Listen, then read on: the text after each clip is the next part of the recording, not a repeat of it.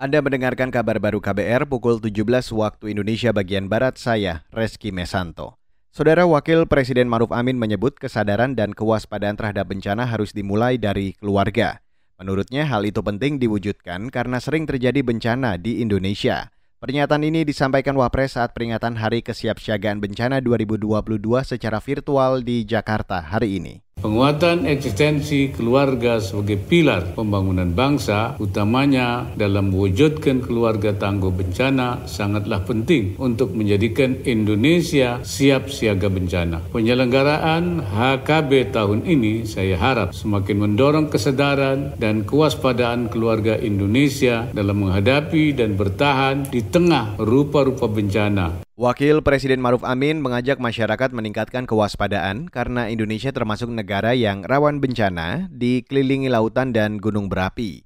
Maruf juga mengingatkan peran penting keluarga untuk mewujudkan Indonesia menjadi negara tangguh bencana.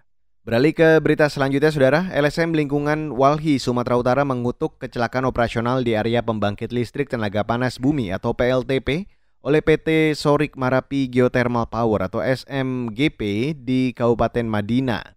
Direktur Eksekutif Walhi Sumut Doni Latuparisa mengatakan, akibat kelalaian itu 70-an orang harus dirawat insentif di sejumlah rumah sakit di Sumatera Utara.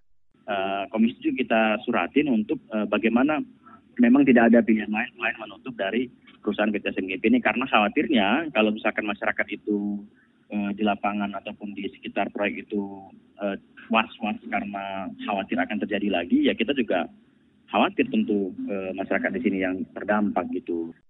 Direktur Eksekutif Walhi Sumut Doni Latuparisa menilai kecelakaan operasional merupakan bentuk kelalaian berulang. Menurutnya, pembiaran merupakan wujud impunitas hukum yang dilakukan pemerintah terhadap perusahaan pelaku kejahatan lingkungan hidup dan manusia. Saudara pesepak bola Indonesia, Pratama Arhan tidak akan bergabung dengan timnas Indonesia U23 di SEA Games tahun ini.